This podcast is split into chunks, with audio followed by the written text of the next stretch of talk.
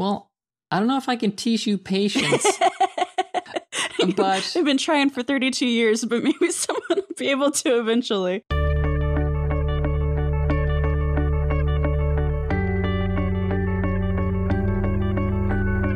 Welcome to Less Than or Equal, the podcast about pursuing equality and geekdom by celebrating the diverse and their accomplishments. Today, I am joined by Ashley. Ashley, welcome. Hi, Aleen. How are you? I'm great. How are you doing? I'm doing pretty good, thanks. Good. Um, who are you, Ashley? Who am I? Uh, I'm a, a web person and I live in Dallas. And I'm also a trans woman. So, uh, does that kind of help fill in some of that? Sure. Um, I always ask that. That's my standard question, just because this show is all about my guests. Um, something that a lot of people have commented on is how guest centric it is. Um, and I want to give people a chance to define them themselves, especially since I frequently talk to people who are not given that opportunity all of the time. So that's why instead of being like, "Well, I'm going to tell people who you are," I let you I let you do it. So. Yeah, that works. I'm good with that. So, part of what we're going to do today is kind of talk about transgender, like transgender 101 for cis people. Um, yep. And the reason, um, well, one, you volunteered. You were like, hey, you know, I can come on your show. And I was like, I would love to have you on my show. Can we talk about this issue? Mm-hmm. Um, and part of the reason I decided to do it now is um, is the Bruce Jenner interview. Mm-hmm. Um, I didn't watch it, but I kind of through the the Twitter grapevine kind of heard some of the questions that were asked. Right. And I wasn't exactly happy with them. Hmm, um, mm, right. So I figured it would be good to have um, to have a transgender person on the show to kind of give cis people like an idea of questions that may or may not be acceptable to ask, mm-hmm. and um, you know, just just kind of that kind of thing, so that um, so that cisgender people such as myself can be a little bit more sensitive toward transgender people. Yeah, sure. That sounds like a good thing. So, um, I guess the first thing that maybe we should do is define what uh, what cisgender and sh- transgender mean. Okay, sure. So, uh, transgender is when someone is born and they look like a certain gender, or at least doctors and their parents might think they look like a certain gender, but it turns out that they're not. Um, so, for instance, in my case, um, I think of myself as always having been a girl or a woman, but when I was born, my parents thought I was a boy and did for many years. And um, so that covers the trans side of things. And cisgender people, that's just the opposite of trans people. It's sort of like how gay is the opposite of straight people, or vice versa. So, cisgender is you're born, the doctors say, Congratulations, it's a boy or girl based on your genitals. And you grow up feeling like you fit in that category. That's right. Yes. That um essentially as you just said with cis people or cisgender people, the gender people assigned to you at birth is the one you turn out to have. So it's awfully convenient, I'm sure, for for cis people. I, as a cisgender person, I can say, yeah, I, I feel like it's pretty convenient that, that, that, I've never had to go through that. Um, right. And there are also non-binary people. Um, That's right. Who feel like they don't fit in either category, or they feel like parts of both categories belong to them. And then there are mm-hmm. people who don't feel like it at all. So, right, right. And commonly, those types of people uh, identify as the term genderqueer. And as you mentioned, that could be someone who identifies as a bit of uh, one gender or another, or a bit of both, or, or as you said, neither. So, this, um, I guess, cultural myth that we have that there are two genders is Hmm. I was going to say well intentioned, but I don't think there's any intention behind it. It's no, it's, no, really. It's just kind of bad intention yeah. or just bad circumstance, as it were. Ignorance, yeah. maybe. Yeah, it's just how it is. So yes, there are more than two genders. People can can belong to either or, or like any of them. So we need to get out of the binary thinking that it's you're either male or female. Right, right. Yes. Yep. That's a good way of thinking of it. So, what? I didn't prep questions, and this is probably an episode I should have I should have made a list of questions about. Well, we can figure out as we go along. You can always edit it later, right? That's true. Wink, wink. well, and um, I think what I've figured out is part of the reason why there are two reasons why I didn't want to do this episode. First is because I kind of think it's ridiculous that people are so mired in the uh, I don't know, for lack of a better word, traditional way of thinking that mm-hmm. you're you're born born a boy or girl, and that's how you stay forever, right? And um, I think that there are enough people and there's enough evidence pointing to the incorrectness of that belief that like people just need to let go of it. And I, that's like idealistic you know i know. Mm-hmm. um, sure yep. but secondly um is um as as you and i have discussed that um as an ally i don't like um putting myself in a position where i might be perceived as speaking for other people. And um, mm-hmm. you know that's of course why I, I asked you to help me with the shows because you can definitely speak to the trans experience much better than i can. Um, but it's still i don't know and there's there's something else there that i haven't identified. Um, and i'm kind of worried that i'm afraid of sticking my foot in my mouth and saying something incorrect but um, that's just something that i need to do.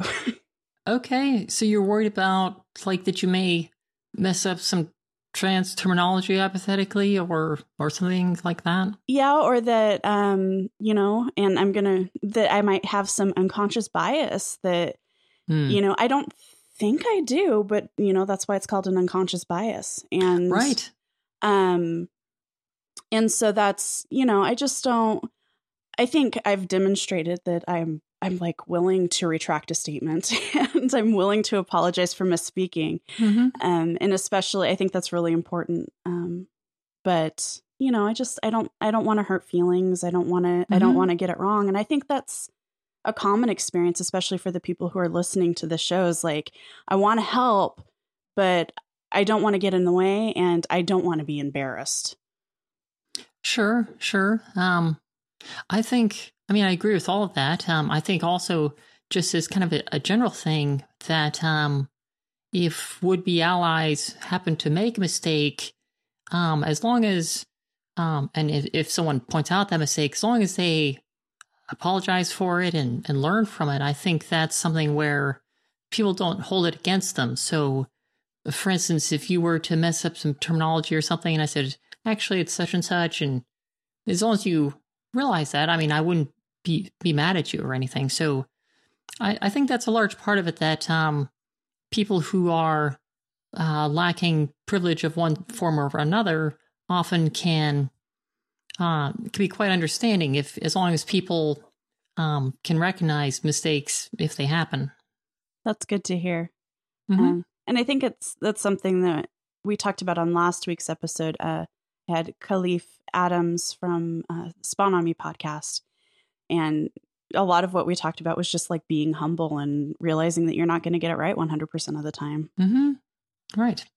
So, what do you wish that more cisgender people knew about the trans experience? Um, what I wish more cis people knew about the trans experience is that genitals really have nothing to do with gender. And if you have uh, a baby and they may have uh, one set of gender genitals or another, you might have a hunch of what your baby's gender is, but until they're old enough to tell you what their gender is, you don't really know for sure.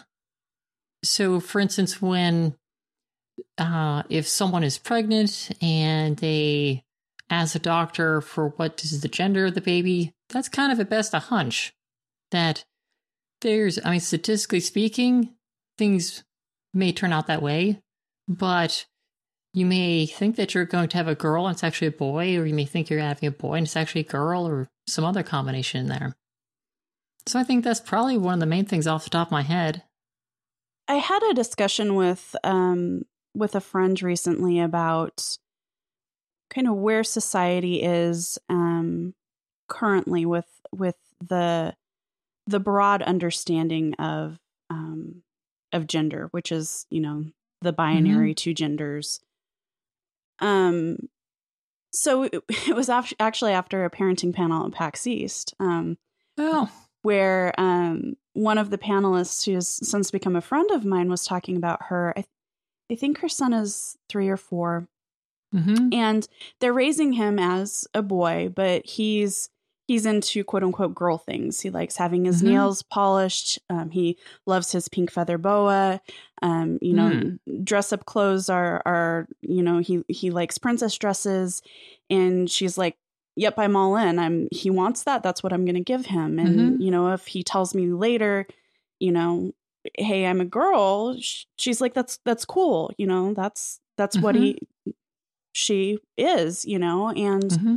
um what do you think about parenting approaches, I guess, as as someone who was raised as a boy and didn't realize until I guess adulthood and start transitioning until mm-hmm. adulthood. Mm-hmm. How what is your opinion? How how do you think kids should be raised? Um, I think um I actually read a blog post by Tim Chevalier maybe about a month ago. Um, do you follow him on Twitter? I don't. Oh, well, he's uh he's a trans man. He lives, I think, in Nevada. And um anyway, he's uh, a very smart guy. And I should probably look up his Twitter handle in case people had want to follow him or something. I'll find it and put it in the show notes. Okay, yeah, that sounds great. So uh Tim recently wrote a blog post that he's thinking about um getting pregnant and having a child. And he talked a bit about how he would like to raise uh, his child. And Tim's approach, which I think I have a lot of respect for, is one that until his child is able to express what their gender is, Tim won't assign them a gender. So Tim won't use gendered pronouns for his child and things like that. Um, just because a lot of um, one of the tougher parts about being trans is, of course, coming out and having um, having to switch things over in your life, as it were. But I think uh, Tim's thinking was that if you could remove that friction, that could make things that much easier if his child turned out to be trans. So, um, I think that's something that has a lot going for it, and as sort of a harm reduction point of view, but I also recognize that that's probably um, something that a lot of parents aren't used to thinking about, and I'm not counting on a lot of people going that path. I also wonder about how realistic it is in our current society. Mm-hmm. Because I mean, from a from a, a toy perspective and that kind of thing, I, I could see it working out. Um, but I think about like enrolling in school mm-hmm. and what bathrooms to use and like all of these like I I think of as I think it's all ridiculous. Like I I, I do like mm-hmm. use a bathroom. Okay. You know like I just mm-hmm. um but society isn't there yet. So No, I know what you're saying. Yeah. It's it's not um it's not an easy easy path um, to go for. And, um, but I, I think that even if it may have some imperfections in the plan, um, I think if I were to have children, um, I think that's something that I would be open to aiming for. Just given that um, if if my child did turn out to be transgender, I would want it to be a smaller burden than it might otherwise be. Yeah. And I think I see more more parents taking that route.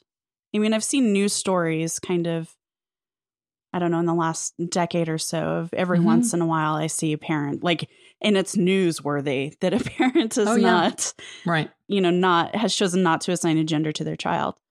Um, but I, I hear about it more and more frequently now. Mm-hmm. Right. And who knows? I mean, maybe this will kind of catch on. Um, and uh, oh, for what it's worth, I just found Tim's Twitter thing. It's he's fat neck beard guy at on Twitter. Oh my gosh. I know. yep. Well, that's one way to take like pejoratives that people are using. Yeah, he's owning it. turning yeah, it for around. sure. Yep. Um, and and this is you know your perspective. I think is also um, the friend with whom I was having this conversation was their perspective as well. That Mhm. like why why why try to assign a gender to to a child. hmm Um, so I think it's I think it's definitely something to think about, and I guess. I mean, as a non-parent, it's really hard for me to say, Oh, you know, but something for I don't know for parents to consider, or or at least to like if you see it happening, be non-judgmental about, you know. Yeah, and I would even say um, uh, perhaps be supportive and not just non-judgmental, because like if someone's wearing uh, a three foot wide purple hat, you might be non-judgmental, but there's a difference between that and being supportive of it. That's a really good distinction. Really good distinction. Something there, I think it was about a year and a half ago, Carmen Carrera and Laverne Cox were on Mhm. I don't know what show with Katie Couric. Oh, right. And um, Katie Couric kept coming back around to ask if they had had um, if they had had surgery um, hmm what I think people commonly call, like cisgender commonly call, um, sex sexual reassignment surgery. hmm Um, I've heard it um, recently on Twitter. Have been corrected. Call it um, sexual uh, reconstructive surgery, and you provided another a third one, uh, gender confirmation confirmation surgery. gender confirmation surgery. Yeah, Um, which I think sounds a lot better than than reassignment. Um, right. And just as a small correction, I think that the earlier term was genital reconstructive surgery. Okay. I think you may have said sexual reconstructive surgery. Um, that's that's what I was told. Okay. Um, so, but I don't know. Anyway, yeah. I did look out. So, so my question is because she kept coming back to it. Carmen Carrera kept saying, you know, this isn't something that I'm comfortable talking about. It's not a, a, an appropriate question to ask me. Mhm. Um, and then so Katie Couric laid off, and then Laverne Cox came on, and sh- Katie Couric started asking Laverne Cox about her genitals and right. Why. So, so I'm going to phrase this in a way that that very obviously reflects my bias. Why is it inappropriate to ask transgender people about their genitals? It's inappropriate for the same reason it's inappropriate to ask anyone about their genitals. Amen.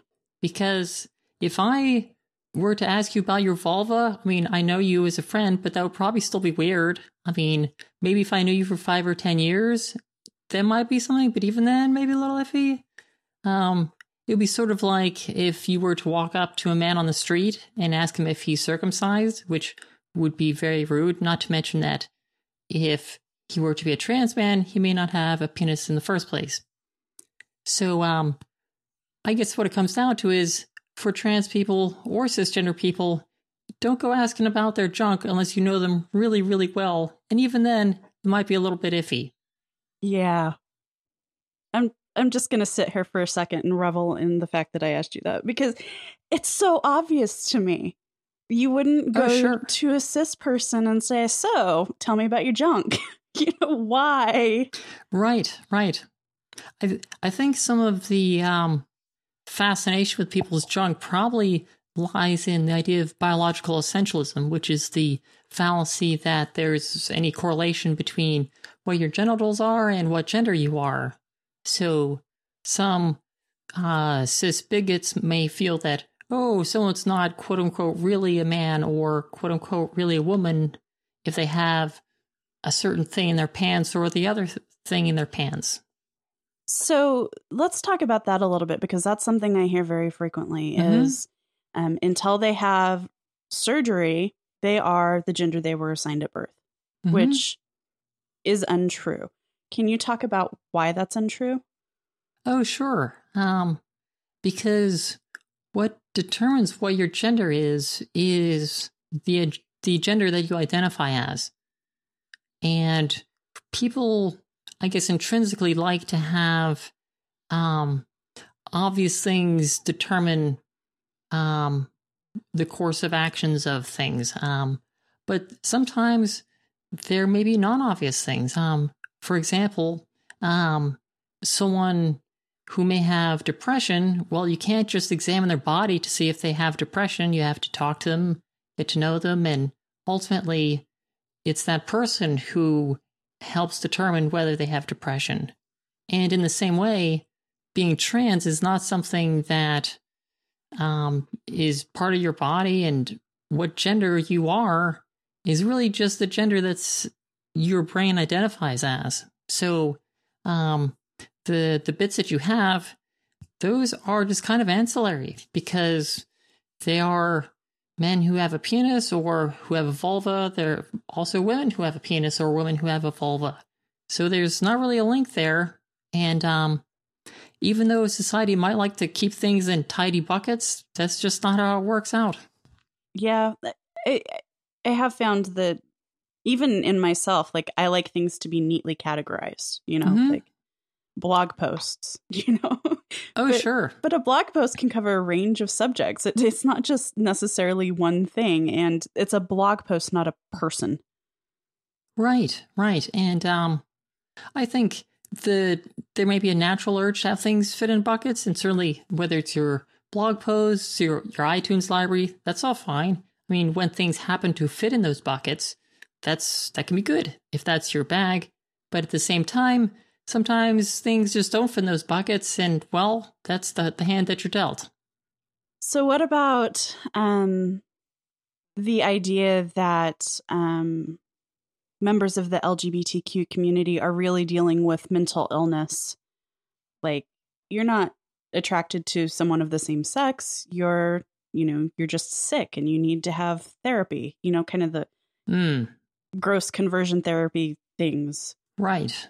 What what do you have to say about, you know, that kind of that fallacy?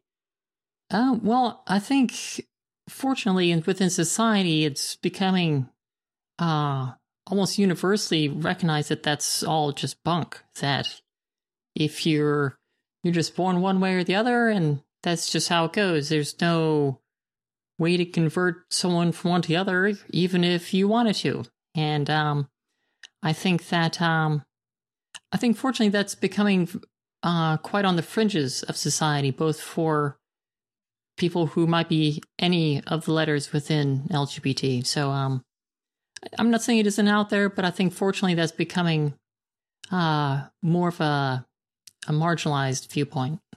Goodness. I know, right? yeah, because that's ridiculous.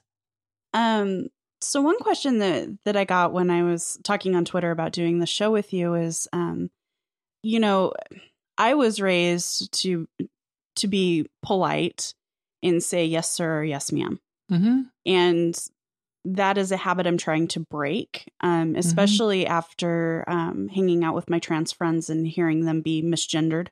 Mm. Um, you know, I, I, I, have one friend I go out with, and uh, like we went three or four places one evening and it was like how are you ladies doing no mm. you know that's not no right um right. but i still find myself doing it like i call in uh, tech support or call about a transaction on my credit card and um i i will say yes sir or yes ma'am based on the way someone's voice sounds and the mm-hmm. name they gave um and you know like it, in the south it's proper to say yes sir or yes ma'am Mm-hmm. Um, how would you advise people who were raised that way?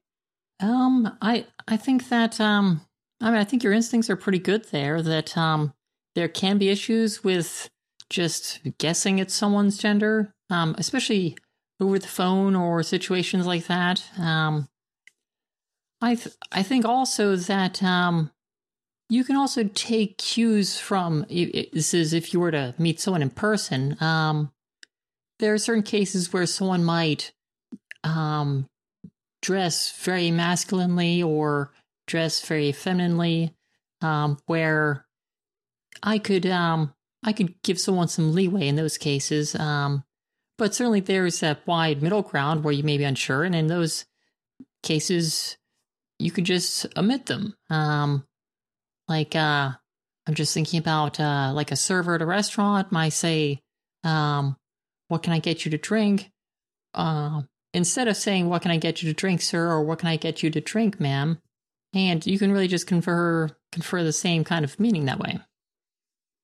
And um, I think uh, as well, um, some cisgender people are um, what's the word I'm looking for? Uh, a little skittish around gender related things if they're around someone who they think may be trans. Um, sometimes they'll just avoid all pronouns and things like that. Um, but actually, if you um, if you had wanted to ask a trans person about their pronouns, as long as you do it privately, just you and them, and you can just say something like, I uh, just wanted to ask which pronouns you prefer.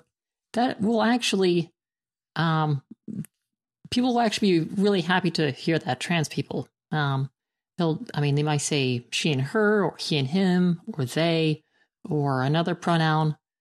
But um, that's always an option if um, if you had wanted to check with someone, it's it's it wouldn't be considered offensive to ask them about that, as long as you do it, you know, just kind of one on one privately with them. Why is it important to use the correct pronouns?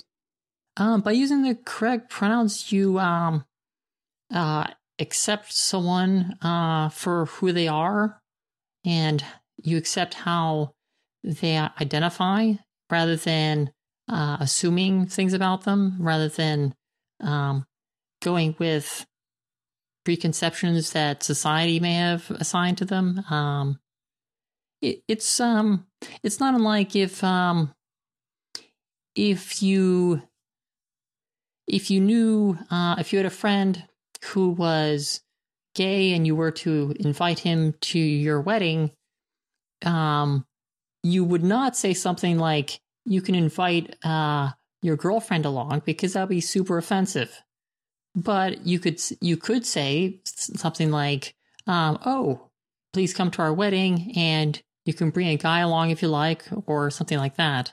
It just helps affirm that uh, you're supportive of who they are. And so I think from a gender point of view, it kind of works the same way.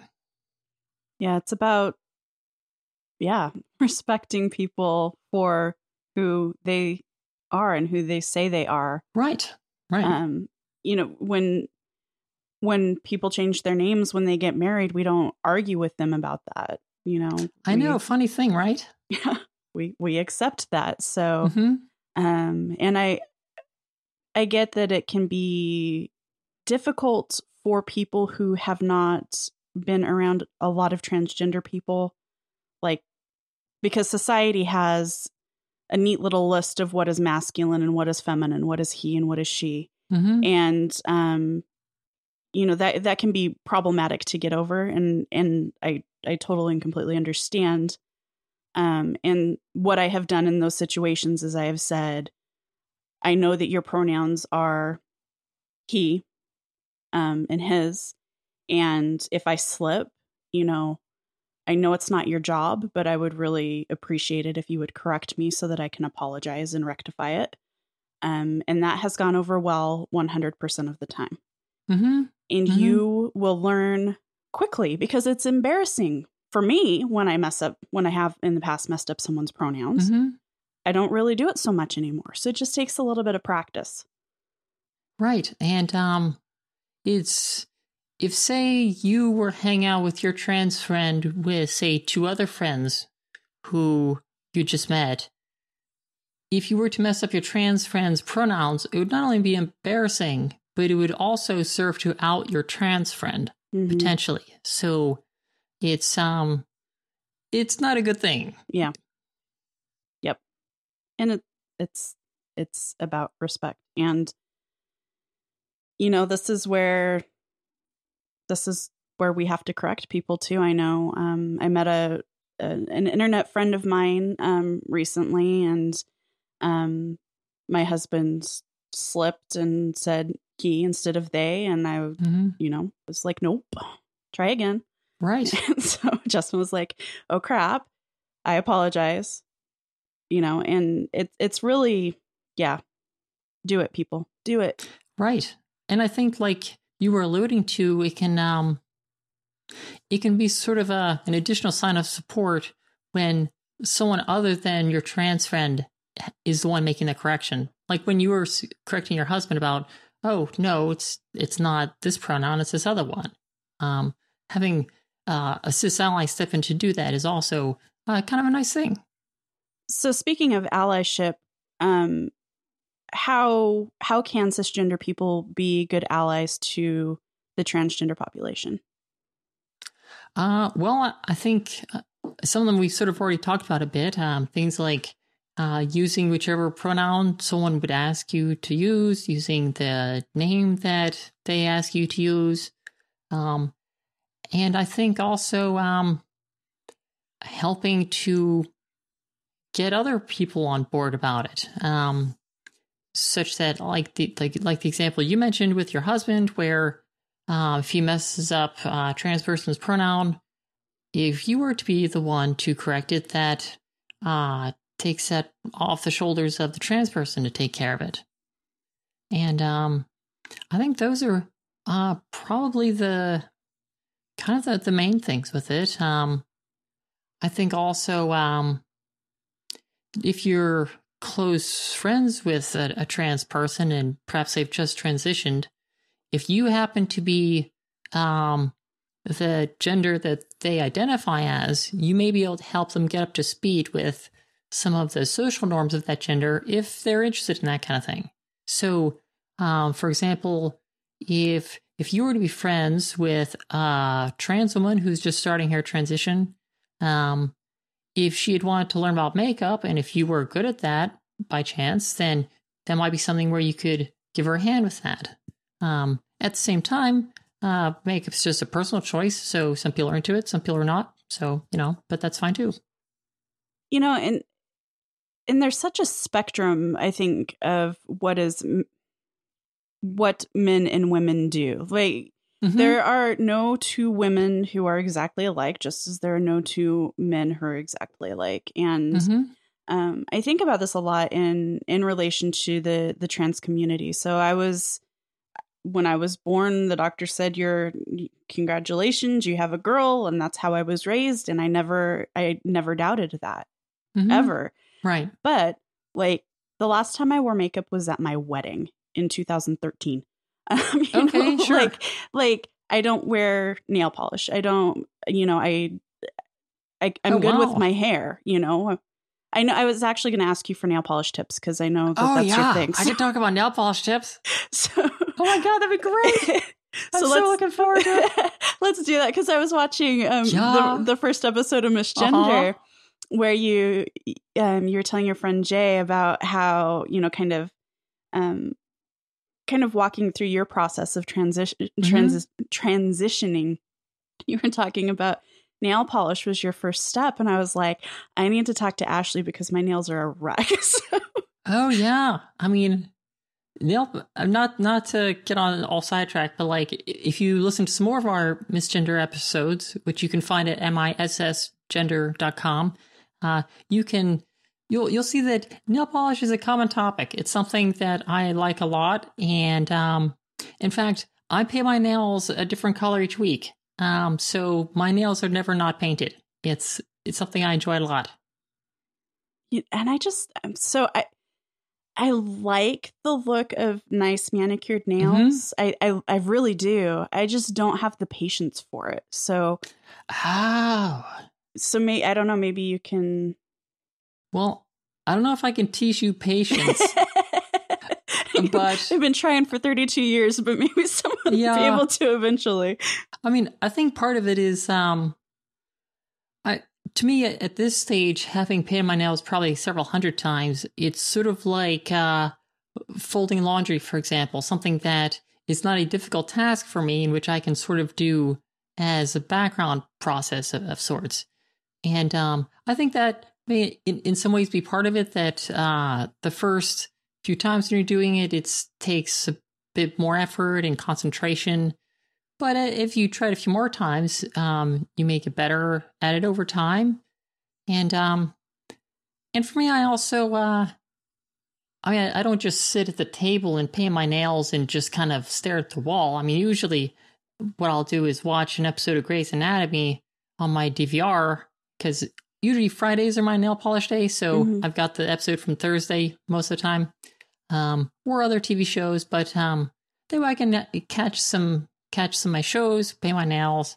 So I just kind of find it a, a nice relaxing time. But I mean, but that's just me. I mean, some people feel that way, others don't. That's that's okay.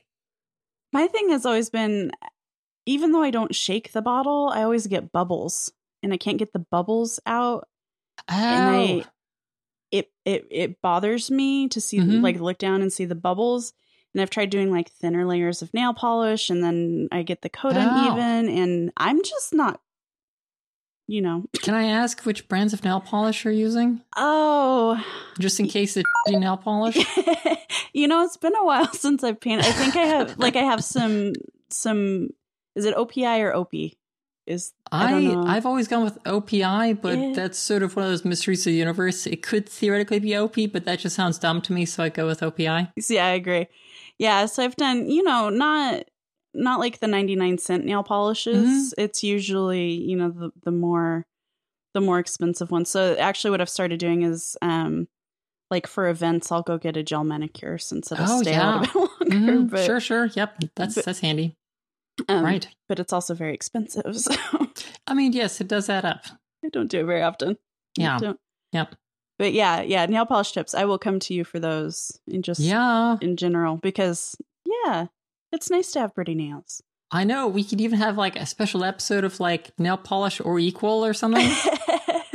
yeah, or we could do misgender since that's a video podcast. yeah, that's true. Yeah. Oh, sure. I'll talk your ear off. I'd love to. Yeah. Um, but anyway, I'm, I, we we have identified culturally these things that are supposed to be supposed to be. This is what a woman is supposed to be. She's supposed to Mhm. to wear nail polish and stiletto heels and always have her hair fixed and you know there's there's a list but in reality this is not true and those stereotypes Mhm. are harmful to everybody and Mhm. I, I i think about that um when it comes to like the the trans community and the way transgender people are are are treated because they don't strictly they don't look like what our idea of a woman is supposed to look like and i'm Mhm. using like liberal air quotes that you can't see because we're not videoscaping which is Right. you know Yep. but you know there there is no nobody there are no two people who are exactly alike and yet we try to to use these these measures for for gender. And it's just not it doesn't work when someone is assigned their gender and they stay with that gender. They you know that's that is their gender. It doesn't work for cis people. Why do we try to make that apply to trans people as well? Oh, sure. I mean, uh, I, I think, fortunately, I, th- I think for younger people, like people 30 and under, say, this is much less of an issue because, um, I mean, you may have uh, a guy wearing a pink shirt or purple pants or, you know, which is all totally fine. And I think for a lot of younger people, they recognize, oh, what's the big deal? It's just color. Or, um, perhaps uh, some women who like to have really short hair or you know things like that which is all also super fine and any of those things work um i think i think where sometimes things get um i think where sometimes people hold on to some of the older ways is with people who are maybe in their 50s or 60s people who grew up in a different time where um perhaps it was of a time where women were expected to wear dresses and skirts most of the time and things like that. And and nowadays of course that's not true in the first place but it may that kind of thinking may bleed into um, the way that people have their expectations for trans people and um, just as i guess a smaller correction from um, i guess part of your introduction to this question you were saying about how these uh, these stereotypes can be harmful even for people who stick with their gender.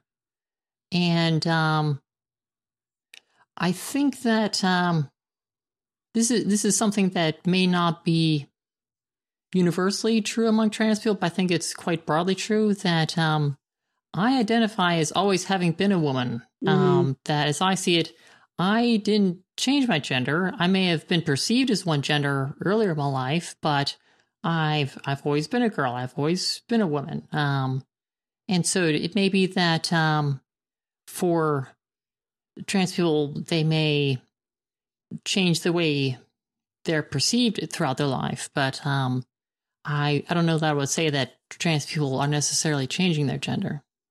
That's an excellent point. Thank you for calling me out on that. Yeah, you bet. It, and it's these outside perceptions and what is thrust upon us. Um, it's it's problematic. Mm-hmm. Super problematic. Yes, life is problematic. I know that's the worst, isn't it? I know, right? Yeah, that should be the the Twitter bio for life. Problematic. Just one word. Just- yes. just Hashtag problematic. Yep. You know, and our society just makes me angry. Like, It it has its problems. I mean, I I'm not going to deny that, but I've actually found through my transition, um, it's actually increased my faith in humanity. Has it? It, it has because um, the uh, vast vast majority of coworkers, friends, cousins, uncles, aunts have all been supportive of me. Um, and sure, you've got a you know the occasional bad apple or what have you, but um, but the vast majority of people who I've come out to have been very supportive. Have used the right names for me, the right pronouns, and so um, I, I think that it really goes to show how society is evolving, how things are getting better, even if maybe just slowly. But I think it is getting better than it used to be. Good. Yeah. Yeah, I'm I'm I think I'm a little jaded um especially when topics of transition come up because um I have a a friend who in January wrote me a very long email and said, you know, you've known me for a long time. You've known me by, you know, male pronoun pronouns and this male name, but I am not a man. And I was like, okay, cool, you know, Mm-hmm. nice. And unfortunately, my friend's family has not been as supportive. And Hmm. so I've been trying to um to bolster them and help them, you know, get out of a not great situation Mm-hmm. and and plan and that kind of thing. And so right.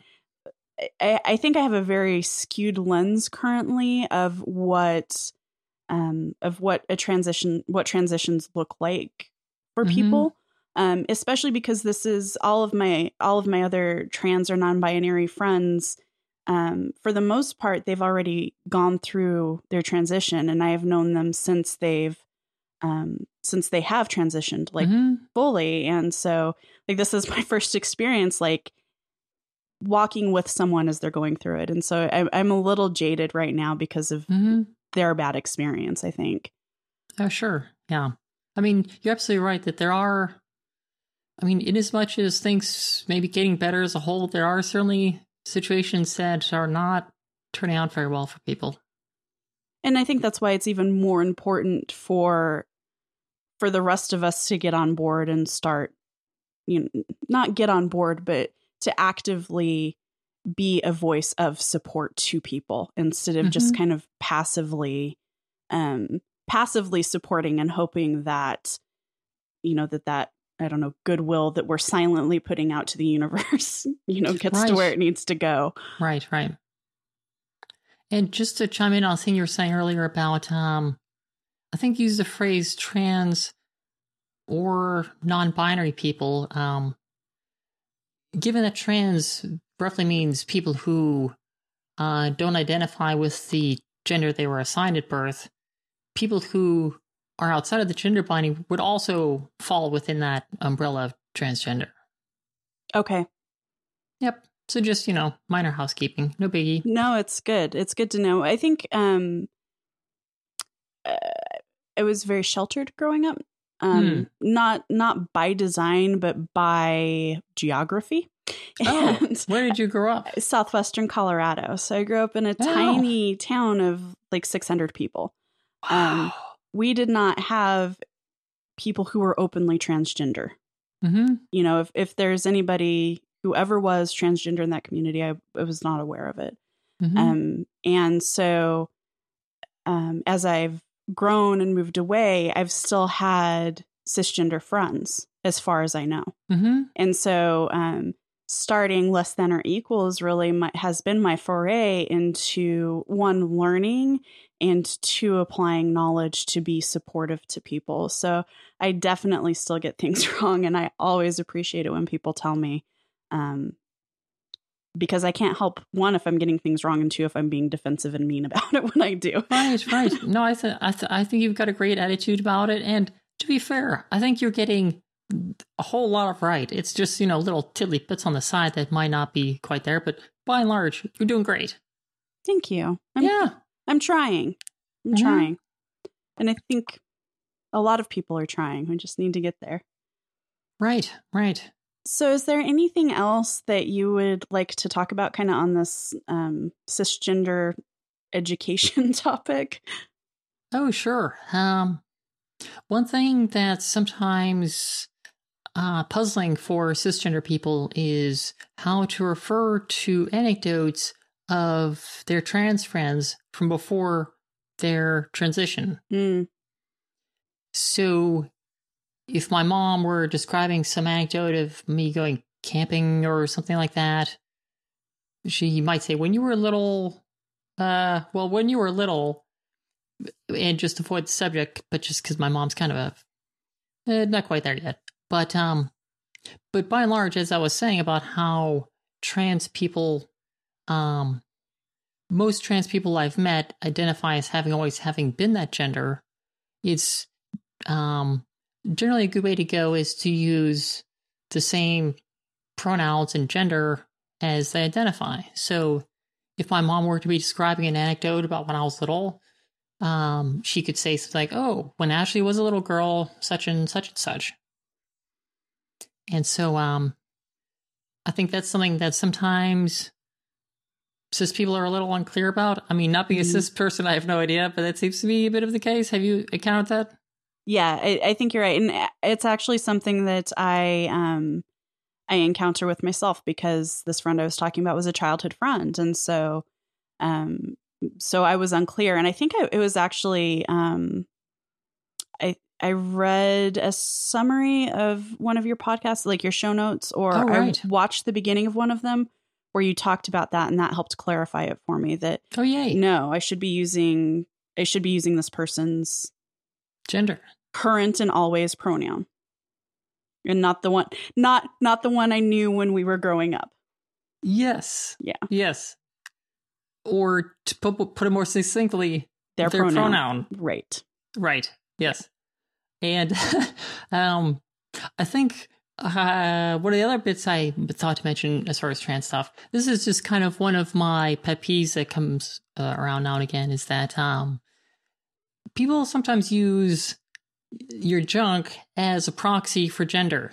hmm So it's not uncommon to hear someone say something like, Oh, why should I get paid 70 cents, 77 cents on the dollar just because I have a vagina? hmm But that's not why you're being paid 70 cents on the dollar. It's because you're a woman. hmm And it's for the same reason I'm being paid 77 cents on the dollar, even though I don't have a vagina. Um, but it's just because I'm a woman and other women are women. And so um, I think that's something where people sometimes slip up, or sometimes when um, people talk about uh, maybe if they're flippantly trying to increase diversity at the company and saying something like, oh, we need to hire more double X chromosomes or something like that. hmm But chromosomes have no correlation with gender either because um, I'm a woman, but I don't have two X chromosomes, at least not as far as I know because I haven't had them tested, but probably not. Probably. So, yeah. So those, those are just kind of some uh, little things that kind of came, come to mind. Those are great points, and I've also been guilty of that. So um, I don't think recently. I think Mm. I've I think I've been more educated you know, in the last few months Oh, and sure. have I have- not. I have a hunch. Yes. Um, Is are there any other um, niggles or mistakes that, that that people make that maybe aren't huge big deals, but you know we should still start. To, we should try to be more cognizant of. Well, I, I think, for example, um, some people conflate the idea of gender identity and sexual orientation. Mm-hmm. Um, so, for example, um, I'm mostly attracted to women, and just because I transitioned doesn't mean that I'm attracted to men now. It doesn't. There's there's no. They're not tied together like that. Um, so it also means that while people saw me as straight before my transition, um, I'm I'm gay in actuality because I'm attracted to women. So um, I guess that's something something that sometimes throws people off a bit. Um, just some some people assume that those are related, but nope, no no relation. Yep. Yeah. Yep. That's a great, a good one as well. hmm Uh, I know. So can I ask you a question? absolutely. Okay, neat. So when you um when you first uh met people who were openly trans or um or, th- or that type of thing, what was your take on the situation? Was it um was it something you had to get your head around or um did it uh kind of fall into place pretty quickly or how how was that like for you? you know it's it's it's really interesting um given where i was raised and how conservative the area is um but my family is is not very bigoted when it comes to when it what comes to that endorsement. right it's um some so my family so my family i have some some racist family members who if asked will say they are not racist Of Um, course. but by and large i'm trying to think and i also have a very small family i don't have like 20 million cousins like a lot of people i know i've got Mhm, you know i have three cousins i have two uncles and my grandmother and that's like my family right now mhm. um, so I, I do have some family members who are racist, but um, but issues of sexuality and gender equality have never been a big deal in my family. Hmm. So so meeting a transgender person when I have known, you know, it's not a big deal. And when I haven't known, I haven't known. And even if I did, it wouldn't be a big deal. You know, it's um that has not been an issue for for me personally.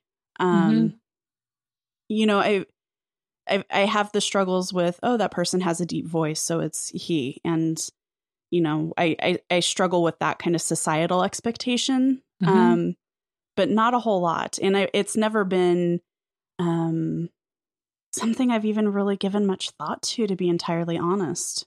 That's kind of good, actually.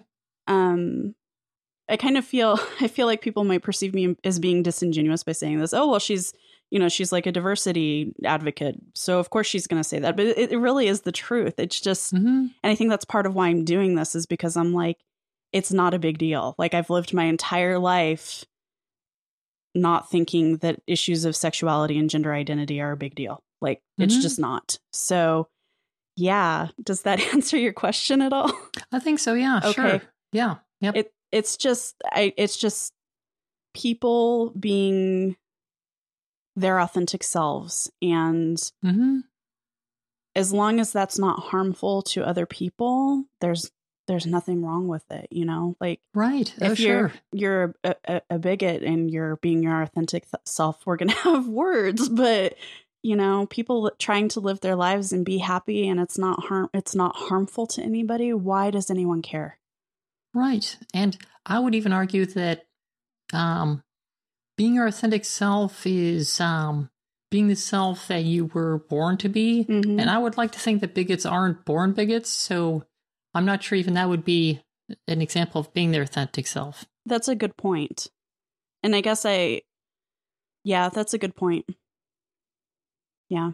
Yeah. Do you have any other questions for me? I'm happy to answer. Um. Oh, uh, when did you decide that you were straight? Oh. Well, you know, I never really had to think about it. I know. I I'm only. I'm only partially facetious. Actually, I'm kind of curious.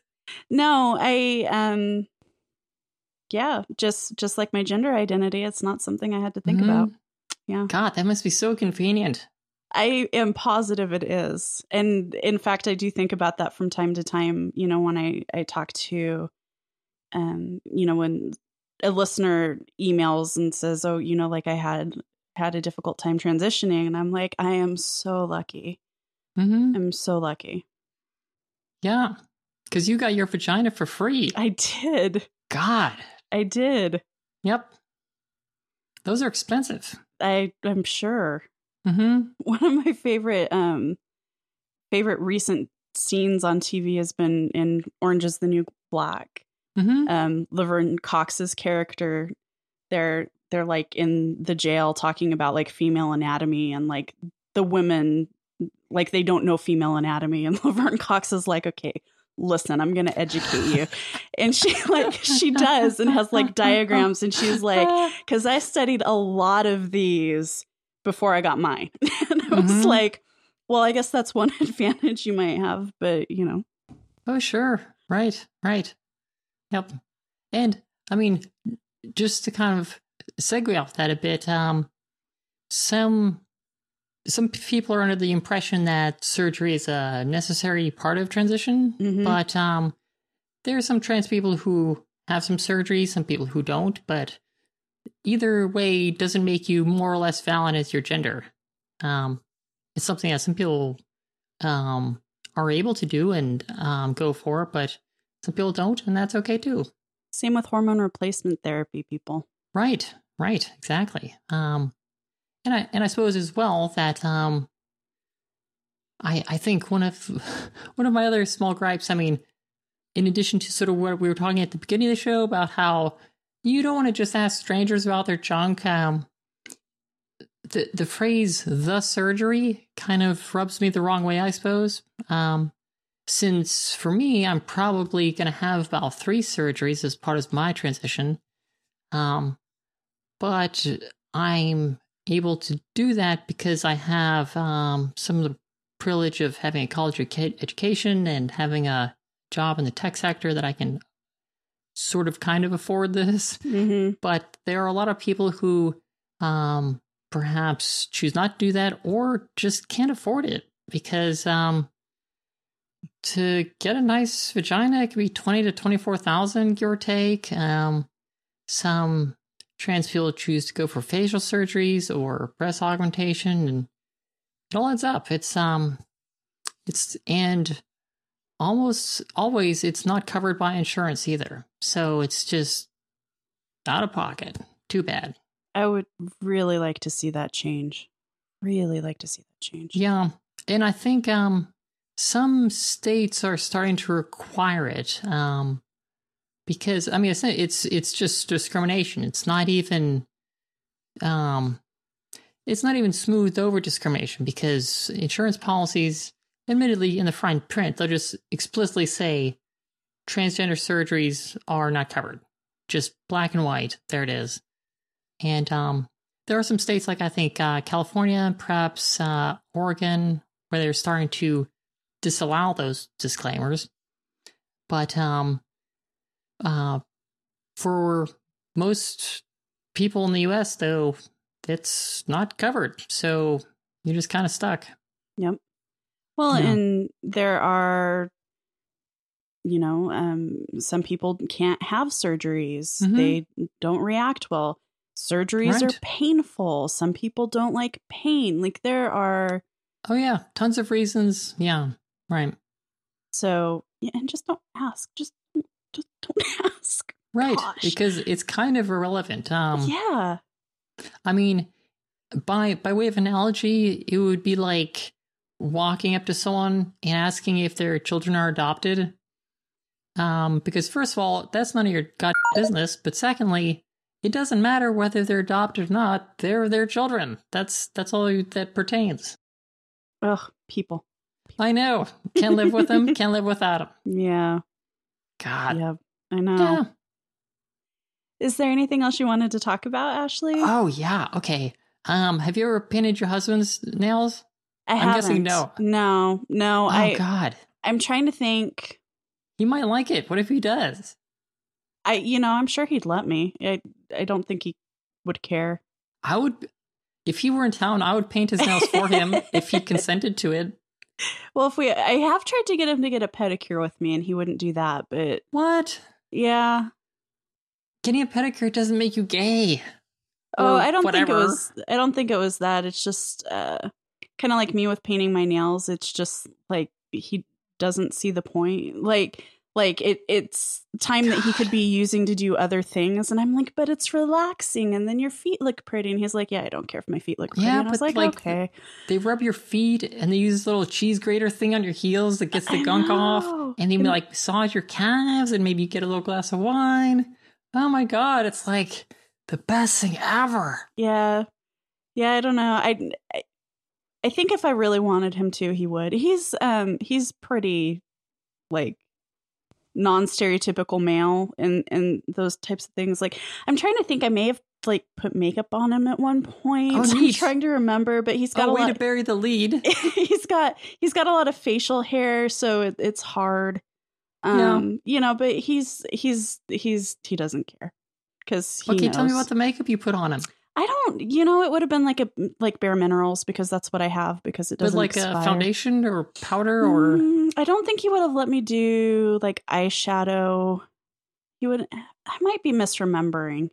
Okay. I might be. I, I think I've attacked him with some lip gloss a time or two. Oh sure, yeah. He wasn't like, but he doesn't like stuff on his lips. So Oh wow. I know, I know. yeah, go figure. Yep. yep. Well, that's kind of neat though. Yeah. Yeah. he's a good guy. he I sounds like lot. it. Yeah. I like him a lot. yeah. Sounds like you two are a good fit. Yeah, usually, you know, Sure. I mean, that's just how things go. you know. relationships. Yeah. Right. Right. Right. Right. Yeah. Cool. Yep. So, anything else? Um. Okay.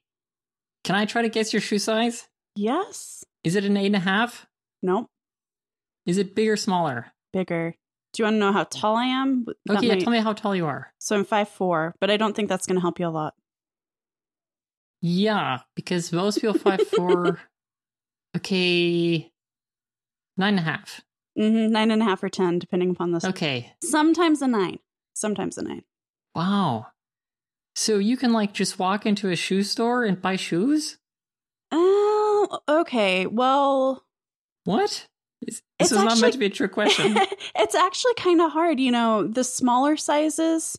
I think this is, you know, maybe where you're going. So, like, you get, Mhm. you know, seven and a half or eight, and I'll be looking. I'm like, oh, those are kind of cute. But by the time you get up to like nine and a half or ten, it's it's usually they're usually kind of starting to fade. Uh-huh. Um, yeah. yeah, This is this is me playing the world's smallest violin. I bet. What size shoe do you wear? 12 and a half. 12 and a half. Yeah. So it's it's harder, but like a lot harder. Yeah. Usually, I'll walk into a shoe store and find the flir- first clerk that I can run into and just ask them, Do you have any shoes in a 12? Mm. And they will say, No, I'm sorry, ma'am, we don't. And then I'll walk out because they have literally nothing I can buy. It usually is like size 11 is usually the biggest, isn't it? Um, usually, yeah. Yeah. Um, I'm trying And- like Payless type stores. Sure, sure. Um, and I mean, there are stores like uh, Nordstrom and Nordstrom Rack occasionally have 12s or 13s.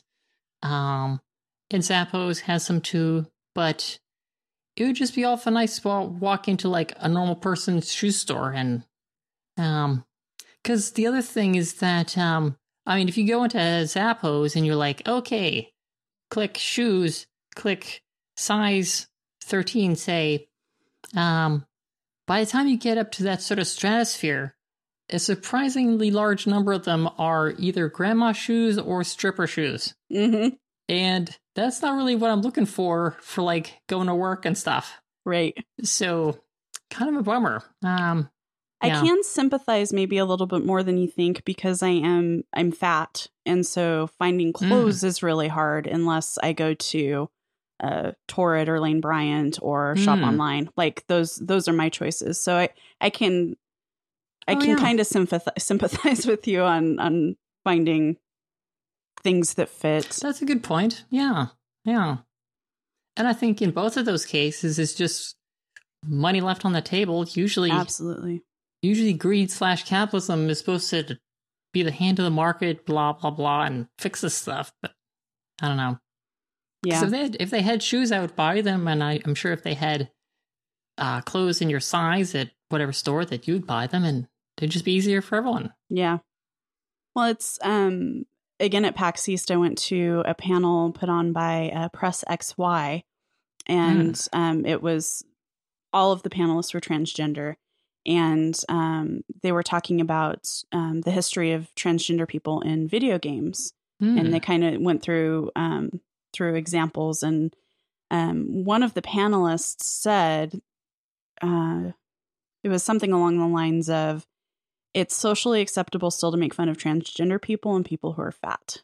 And Mhm. like you still have racist people making jokes and that kind of thing, but it's not socially acceptable anymore. right, right. And so um I think part of I've wondered if part of the reason why I feel um I have felt the need to help advocate for trans people is because of my obesity because I can sympathize better than a lot of people. Because I've I've been overweight my entire life. I was put on my first diet when I was 3, you know. And so I've Oh, I've often wondered if if growing up fat is part of the reason why I um why I see this need and why I want to help make things better in that community. Hmm or better for people in that community, not better in the sure, community. sure. I think um, I I would like to think that in many ways, people who are lacking privilege of one area or another, um, can have can relate to people who are missing different areas of privilege, but nonetheless are also marginalized. And um, for instance, um, I I I think there's probably a lot to that. Yeah, yeah. What other questions you have for me? Ah, do you color your hair? Um I don't dye most of it, but I have Most of it? I have like a 2 inch streak on the right side that Oh. um is violet on top and then it's um an ombre to uh, pink at the bottom. Neat. So you grew up in Colorado, Mhm. and do you live in Arizona now? I do I live in Phoen- in the Phoenix area. Okay. Have you lived in other areas? Um, I briefly lived in Taos, New Mexico, and um, I grew, I grew up in Central Colorado, and then we moved um to what I call my hometown when I was in um, I guess late elementary school. Oh, okay. I was just trying to place your accent, I guess, which it's not a terribly strong one, but um, It, Uh, it's I- probably that rural Colorado. it could be yeah, like the way you said pink, as if it has three e's in the middle. Did I? It, I mean, it's super adorable, like pink. It's really cute, yeah. But I mean, that's I mean, I grew up in Pittsburgh. I've got funny ways of saying things too, so uh, you know. I think we all do. Yeah. Yeah. Yep. That's really cool. This has been great, Aleen. I really like chatting with you. We should just chat anyway, even if it's not for Yeah. a podcast. We totally can. And I'd really like to have you on to talk about your geekiness and Nail polish? yeah, and nail polish and, you know, whatever so that um so that we can kind of round it out a little bit more. Oh, sure. Yeah, we can have a, a part two. Yes, absolutely. Right. And then a part 3. I know. we do that. Yeah. Just like some friends having a chit chat. we can totally do that. Yeah. Um so Ashley, where can people find you online? Oh, sure. So, um, we've been alluding a bit to uh, uh, my podcast I do with my friend Jay, and that's called Miss Gender. It's M I S S gender.com. And I'm also on Twitter at Snuggle Polish. That's like snuggle then polish, but just mushed together. And also, if you want to f- follow Miss Gender on Twitter, that's just, you know, Miss Gender on Twitter. And um, yeah, I think that'll mostly cover it then. All right. Uh, you can find the show on Twitter at less than or equal. If you have feedback, suggestions for guests, or would like to be a guest, please go to less than or equal.com and fill out the contact form. If you have a few minutes, I would really appreciate it if you'd leave a review on iTunes. If you can't leave a review, a star rating would also be phenomenal. Um, we also have a Patreon, which you can find at patreon.com slash Aleen. Thanks so much for listening. Until next time on an internet near you, Aleen Simms for Less Than or Equal.